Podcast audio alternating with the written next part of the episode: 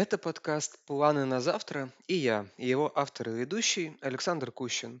«Планы на завтра» – это подкаст о взгляде на будущее. Что и как нужно сделать в настоящем, чтобы построить то будущее, которое мы хотим.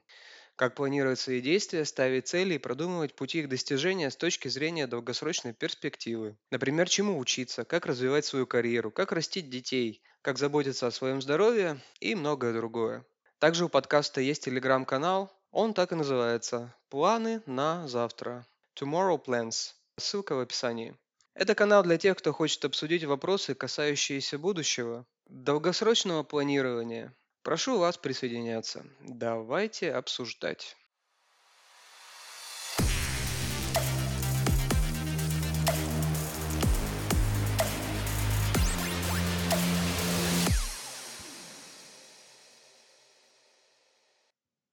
Сначала я бы хотел поблагодарить всех, кто слушает мои подкасты и всех, кто подписался, кто дал обратную связь.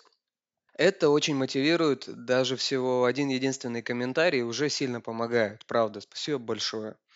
Изначально я решил, что если мой подкаст наберет 60 прослушиваний за 6 месяцев, то я точно буду продолжать.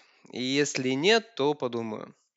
Два выпуска на текущий момент собрали примерно 70 прослушиваний. Поэтому теперь я точно буду продолжать, несмотря на то, что скажу честно, в марте было тяжело собраться с мыслями и вернуться к подкасту. Итак, в этом выпуске я бы хотел коснуться такой темы, как иностранные языки. И речь в первую очередь э, не про лингвистику, не про иностранные языки как таковые, этот выпуск будет э, не про футурологию с общих позиций, не про технологии, а скорее с точки зрения обычного человека. Как каждому из нас действовать, как думать на будущее, планировать на долгий срок. Что такое языки, зачем нужно их учить, почему это так сложно, что вообще может дать изучение иностранных языков и другие вопросы. Такая очень прикладная футурология для конкретного человека. Для меня этот вопрос на самом деле очень личный. Если кратко, то языки точно не мое. Просто в какой-то момент я понял, что для того, чтобы развиваться дальше, я должен выучить английский. Но этот путь изучения оказался для меня крайне непростым. Пришлось вложить очень много труда и времени. Итак, языки. Люди говорят на очень разных языках.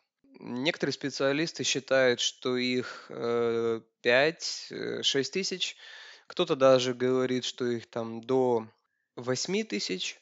Еще есть языки мертвые, на которых уже никто не говорит. Есть языки там какая-нибудь глухая деревушка, там носителей языка осталось буквально там 10-20 человек. Есть языки крупные, в общем, это очень обширная и разнообразная вещь. И есть интересный момент. Язык– это не застывшая субстанция. Любой язык, он постоянно меняется. Берет что-то от соседей, там, меняет сам в себе что-то. Что интересно, чем более изолированно живет народ, тем больше у него отличий в языке от других народов. И даже родственные языки все дальше и дальше уходят друг от друга, если народы будут разделены на достаточное время. Примером может служить э, кочевые народы в древности. У них был один язык, потом они разошлись на территории Евразии, и один народ продолжил жить, э, скажем так, в восточной части Евразии, другой кочевой э, ушел на запад. И эти два народа жили отдельно. Сейчас, в настоящее время, их Языки входят в одну группу, в одну языковую группу, но они разные, они разошлись. И так происходит каждый раз, когда э, носители какого-то языка расходятся, ну, просто перестают жить вместе, появляется, по сути, ну, можно сказать, два новых языка. Если интересно, можете качать книгу, почитать. Почему языки такие разные? Популярная лингвистика. Автор Владимир Пунгян. Там много интересного написано про то, как устроены языки, как они взаимодействуют. Например, там приводится, как языки были устроены в Северной Америке а, до того, как туда пришли европейцы. И по всем свидетельствам получается так, что э, на территории Северной Америки обитало же много племен, и у каждой был свой язык. И даже те племена, которые жили рядом, и то есть культурно, там быт у них был одинаковый, у них были очень разные языки. И вот просто на территории Северной Америки там, там чуть ли не тысячи были каких-то маленьких языков, и причем они каким-то образом не перемешивались друг с другом, а они даже не входили в одну языковую семью, многие эти языки. Поразительное разнообразие. И то же самое можно сказать про все регионы Земли в древности, когда были там вот только племена, они очень-очень имели всегда много-много языков. Но так было раньше. Сейчас мир глобализован. То есть можно сказать, что в прошлом было больше языков, а, потому что народы были более раздроблены. На Ближнем Востоке семитские народы жили, и если читать э, в Ветхом Завете, там прям перечисляется целая куча, куча, куча народов, которые жили вот буквально, ну вот э, территория современного Израиля. А там много-много-много, там два километра отошел, и народ другой уже считается, да? Э, так было раньше. А в современном мире на шести языках, всего на шести языках, говорит полмира. Это языки, официальные языки ООН. Английский, арабский, испанский, китайский, русский и французский. Эти языки являются родными для примерно половины населения Земли сейчас. Как я уже сказал, языки, они постоянно меняются, взаимодействуют друг с другом. На самом деле в мире очень много стран, в которых вместе существуют два или даже несколько языков. Например, в Индии 22 официальных языка. Население многих стран бывших колоний говорит на нескольких языках. Северная Европа хорошо говорит по-английски. То есть явление, когда люди в какой-то стране говорят на более чем одном языке, оно у нас в современном мире достаточно э, распространенное. И вот чтобы как-то оценить вот эту э, степень распространенности э, языков в мире, э, существует такой рейтинг владения английским языком. Вот тот рейтинг, который был составлен в 2020 году, в соответствии с ним практически все бедные страны плохо говорят на английском. И это понятно. Просто нет средств на изучение языка. Но в этом списке выделяются сравнительно богатые страны, где не очень хорошо говорят на английском, потому что там традиционно сложилась э, не очень хорошая школа массового обучения иностранным языкам. Россия, Япония, Бразилия, нефтяные монархии Ближнего Востока, Китай, и из европейских стран хуже других э, говорит Испания, но лучше, чем все вышеперечисленные страны. Я не знаю, почему так обстоят дела в Испании, но давайте посмотрим, почему так сложилось в России. До революции на иностранных языках говорили только дворяне, ничтожная часть общества. После революции и гражданской войны было не до языков, надо было индустриализацию делать и готовиться к Второй мировой. А вот после Второй мировой упал железный занавес. Люди, в принципе, перестали выезжать за границу, даже если хотели, выехать было очень и очень трудно. СССР стал авторкей. А если нет возможности использовать иностранный язык, то, собственно, зачем его учить? Ну, в общем-то, логично, да? Поэтому английский всерьез в Союзе изучали только в спецшколах для дипломатов. А, то есть фактически еще более ничтожная часть общества, чем до 1917 года. И, соответственно, отсюда сложилось э, особенное отношение к английскому у большинства населения. Ну и вообще, вообще к иностранным языкам. Люди просто не знают, зачем он им нужен. В школе, институте, если это не специализированное учебное заведение, внимания уделяется мало. Языковой практики мало или вообще ноль. И так далее. Лично я вырос э, в точно таких же условиях. Причем природные способности к языкам у меня точно ниже среднего, и я технарь. Практически все школьные годы я учился в разных физико-математических классах и школах, и факультет в институте тоже закончил физико-технический. Поэтому приоритет изучения иностранных языков был явно невысокий. том числе у учителей, у преподавателей, ну и вообще у всего общества, которое меня окружало. Поэтому я бы сейчас э, хотел ответить на вопрос, зачем все-таки стоит учить иностранные языки? Главная предпосылка для изучения иностранных языков– мир стал очень глобальным. Ни одна страна не может жить только внутри себя, быть автаркией типа Советского Союза. В современном мире это фактически невозможно. Единственный оставшийся живой пример автаркии – это Северная Корея.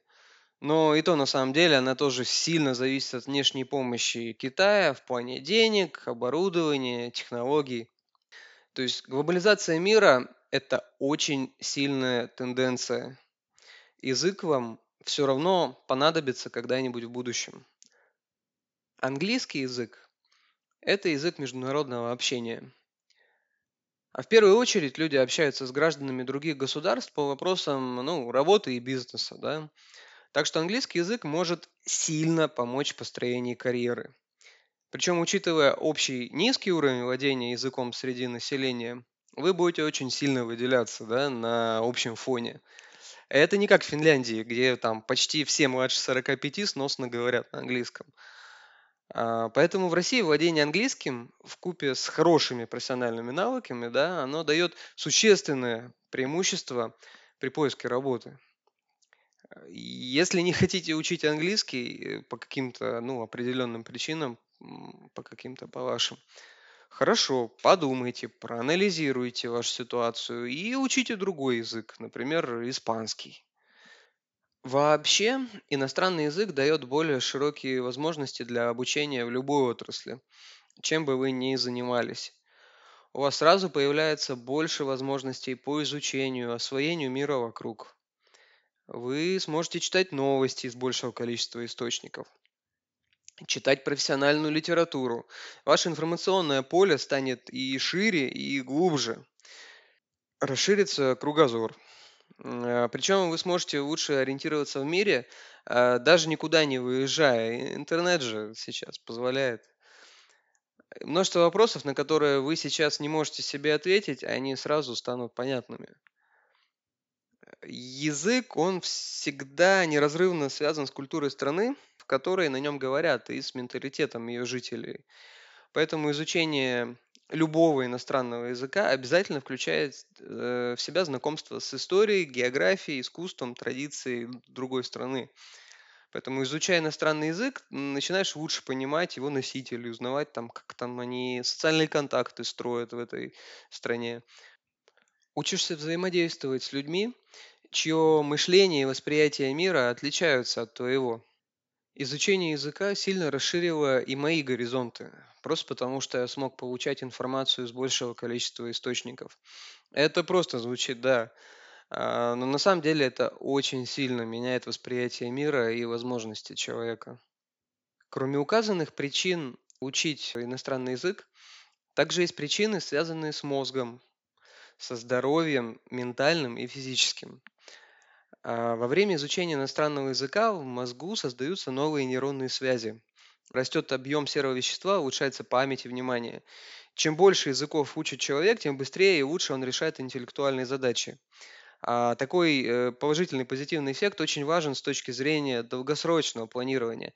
То есть, понимаете, изучая иностранные языки, вы прокачиваете весь свой мозг, и это дает положительный результат абсолютно во всех сферах вашей жизни. В Швеции проводились исследования. Эти исследования наглядно показывают взаимосвязь между изучением иностранного языка и ростом некоторых участков мозга. У военных переводчиков в Швеции программа очень интенсивная. Им дается 13 месяцев на то, чтобы освоить новый язык. Всего за 13 месяцев. Причем, учитывая специфику работы, это там не в ресторанчике поговорить, а вопросы, связанные с безопасностью международной, да. Так вот, МРТ, проведенная до начала изучения иностранного языка и после, показала рост гиппокампа. Это та часть мозга, которая отвечает, помимо прочего, за сохранение информации в долговременной памяти и за ориентацию в пространстве. Еще один аргумент за изучение языка, но на очень долгосрочную перспективу, это болезнь Альцгеймера. Если упростить до известной степени, эта болезнь заключается в разрушении нейронов и нейронных связей. Соответственно, любое наращивание, укрепление нейронных связей позволяет эту болезнь отсрочить. Изучение иностранных языков как раз и является одним из проверенных способов укрепления нейронных связей. А, дело в том, что в будущем люди будут жить дольше, а болезнь Альцгеймера как раз начинает проявляться в преклонном возрасте. И каждый год растет доля людей, умерших от болезни Альцгеймера. В будущем данная причина смерти может стать одной из главных причин смертности вообще, потому что будет увеличиваться и увеличиваться с каждым годом, а других причин смерти будут все меньше и меньше люди умирать и будут все дольше и дольше жить. По этому поводу также есть исследования, согласно которым симптомы болезни Альцгеймера у билингвов появляются в среднем на 4,5 года позже, чем у тех, кто владеет только одним языком. Билингвы – это те, кто владеют и постоянно используют э, два языка. А как же учить языки э, в этом случае, если понятно зачем? Сейчас я расскажу, что думаю по этому поводу, но пока я прошу вас, пожалуйста, обязательно подписывайтесь на вашей любимой подкаст-платформе, ставьте лайки, комментируйте – также обязательно заходите на наш телеграм-канал «Планы на завтра» Tomorrow Plans. Э, пишите ваши мысли. Очень хотелось бы обсудить, что вы думаете по поводу этого выпуска и вообще обсудить будущее. Я ничего не выкладывал в канал, кроме, собственно, выпусков подкаста, но с мая я постараюсь начать выкладывать новости, имеющие отношение к тематике канала. Посмотрим, что получится. Ссылки на все ресурсы и книги, которые я упомянул в выпуске, будут, э, естественно, прикреплены в описании.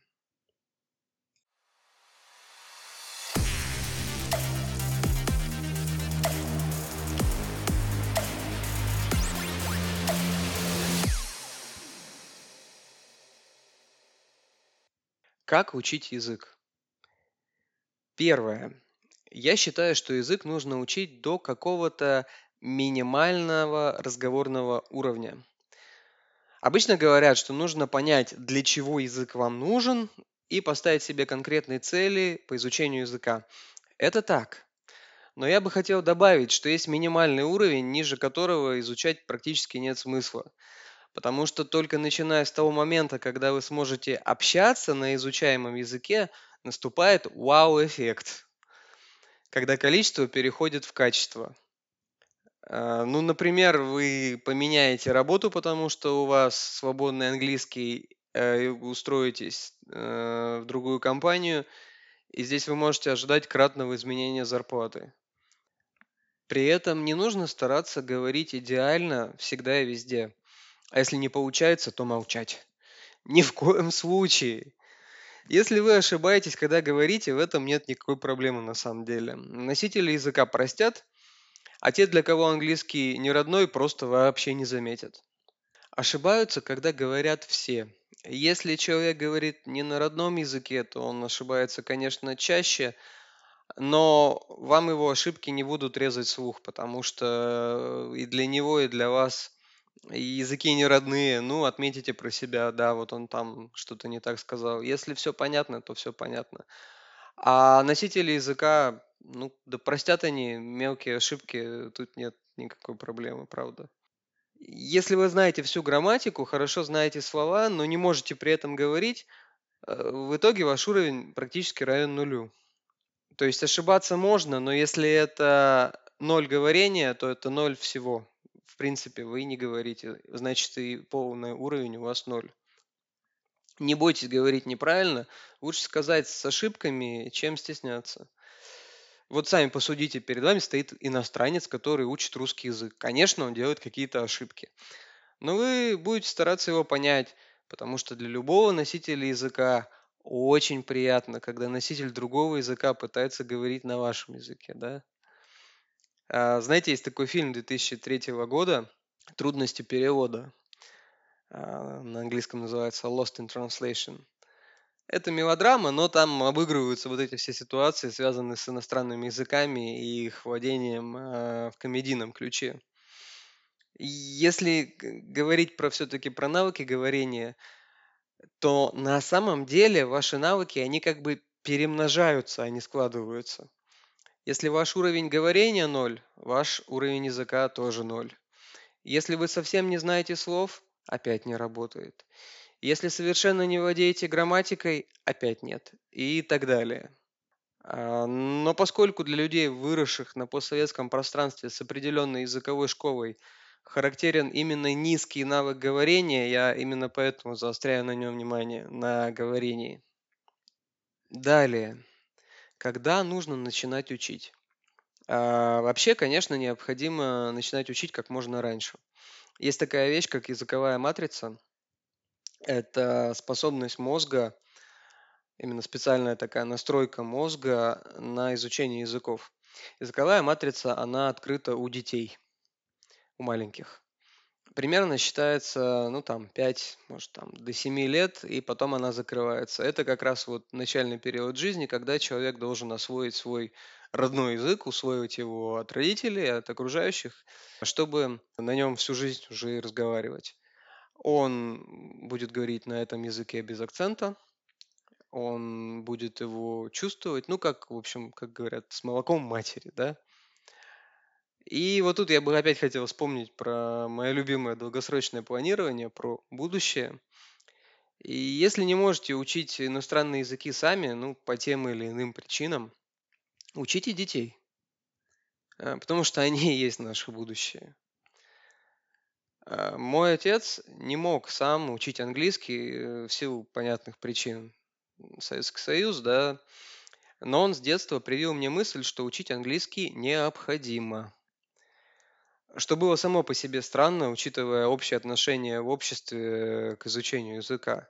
И во взрослом возрасте это дало мне часть необходимой мотивации. Так что если не можете учить сами, не можете по тем или иным причинам учить детей, хотя бы привейте им эту мысль, что язык учить надо. Пусть выучат его, когда вырастут. Учить нужно начинать как можно раньше, да. Но выучить язык можно в любом возрасте. Мозг обладает способностью обучаться в любом возрасте. Поэтому на самом деле никогда не поздно начинать, даже если у вас языковая матрица закрылась много лет назад. Вы точно можете выучить как минимум один иностранный язык в любом возрасте. Ну, вы же свой родной выучили? Да, на это понадобилось время. Вы много ошибались, работали, повторяли, старались. Конечно, вас мама поправляла, помогала вам. Но взрослым в каком-то смысле учить проще, потому что они более сознательно подходят к обучению.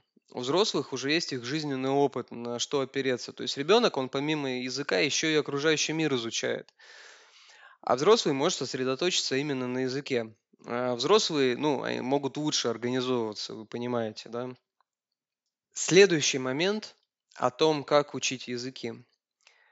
Вообще есть два типа мотивации. Условно рациональная. То есть, например, вы сможете больше зарабатывать. Вы хотите больше зарабатывать. Вот это чистая рациональная. И эмоциональная. Например, вам нравится культура страны, где говорят на этом языке. Ну вот нравится культура, интересно, и хочется погрузиться туда сильнее. Это эмоциональная сторона. Обычно по первому типу мотивации люди учат английский, понятно. По второму язык какой-нибудь экзотической страны с интересной самобытной культурой, например, японский. Так вот, наилучший результат, то есть наибольшую мотивацию, а, вы можете получить, если совместите оба подхода. То есть, да, можно развить карьеру и больше зарабатывать, и в то же время можно смотреть фильмы и сериалы на этом языке, слушать музыку, читать новости в интернете, общаться с интересными людьми. Современный мир, я вот э, повторяю это все время, он с простым доступом к интернету, с соцсетями, со смартфоном почти в каждом кармане, он на самом деле очень этому способствует. Кстати, сюда еще один момент. Сейчас есть много возможностей для онлайн-обучения. Это существенно расширяет возможности для изучения языков. Zoom, Skype, э, чаты, форумы, кружки по интересам. Есть сайт italki .com это такой сайт, как бы типа Uber, да, то есть там э, типа Airbnb, платформа. Там собираются преподаватели, и те, кто хочет изучать язык, ставят друг другу лайки, оценивают, там же автоматически можно деньги переводить, расписание и так далее, удобно. Современные технологии, они дают очень много возможностей для изучения языка. Раньше такого не было.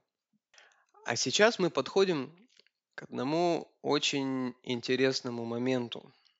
Вот вы начали учить, э, вы э, воспользовались возможностью в интернете, все, вы занимаетесь, но в какой-то момент вам надоест изучать язык. Э, просто потому, что так устроена психика. Все равно тяжело долго делать одно и то же.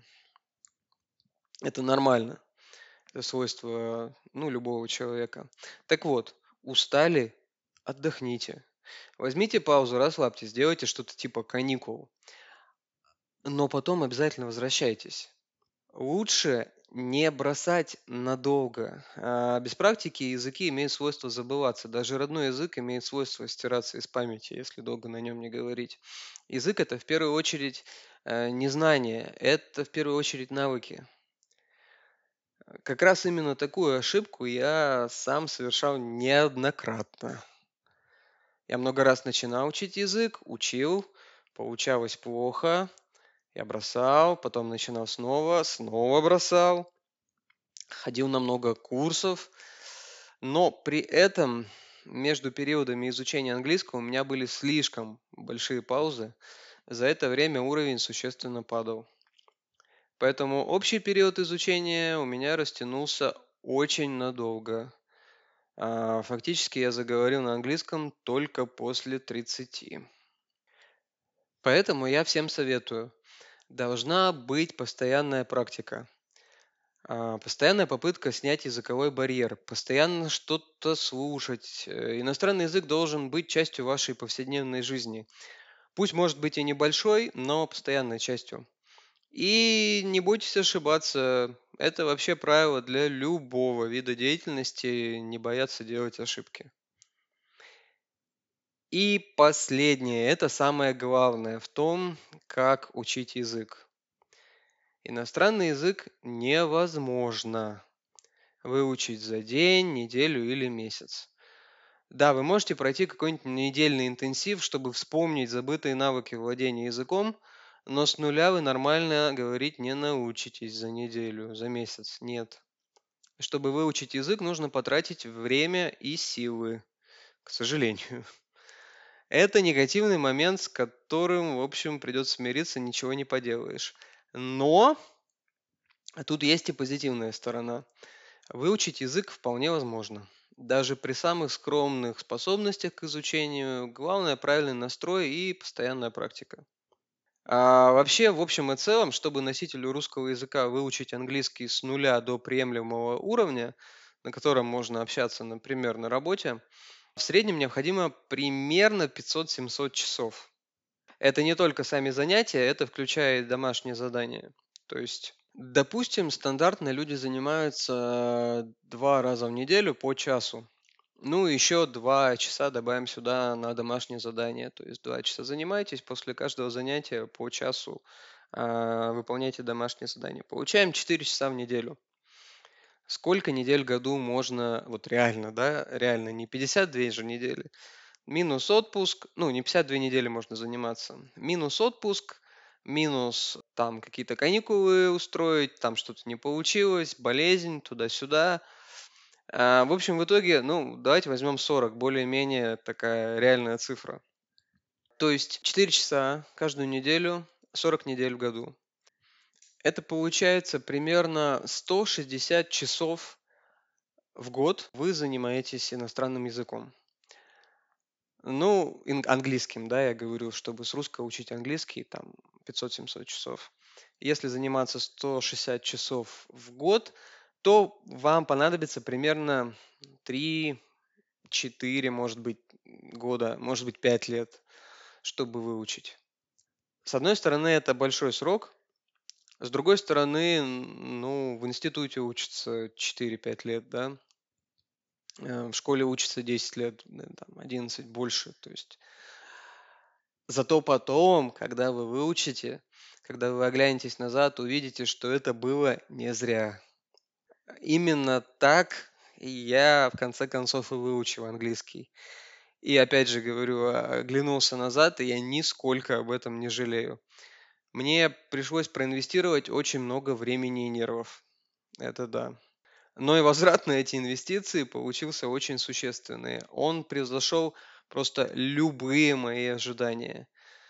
Это очень существенно помогло мне в развитии моей карьеры, а, что в свою очередь сильно раздвинуло вообще мои горизонты. И я хочу сказать вам один момент. Скорее всего, для большинства из вас, тех, кто слушает этот подкаст, понадобится заметно меньше времени, чем понадобилось на это мне. Хотелось бы подытожить сегодняшний выпуск. А, во-первых, учить языки надо. Современный мир стал слишком глобальным. Конечно, эта тенденция может немного замедлиться или даже пойти вспять, но в целом ее не переломить. Мир становится все меньше, все глобальнее. Во-вторых, изучение языков развивает вас как личность практически во всех областях вашей жизни. Это очень хорошая долгосрочная инвестиция. В-третьих, выучить один иностранный язык может любой человек практически в любом возрасте. И если вы решили учить, не ждите удобного момента, начинайте прямо сейчас. Чем раньше начнете, тем раньше получите результат.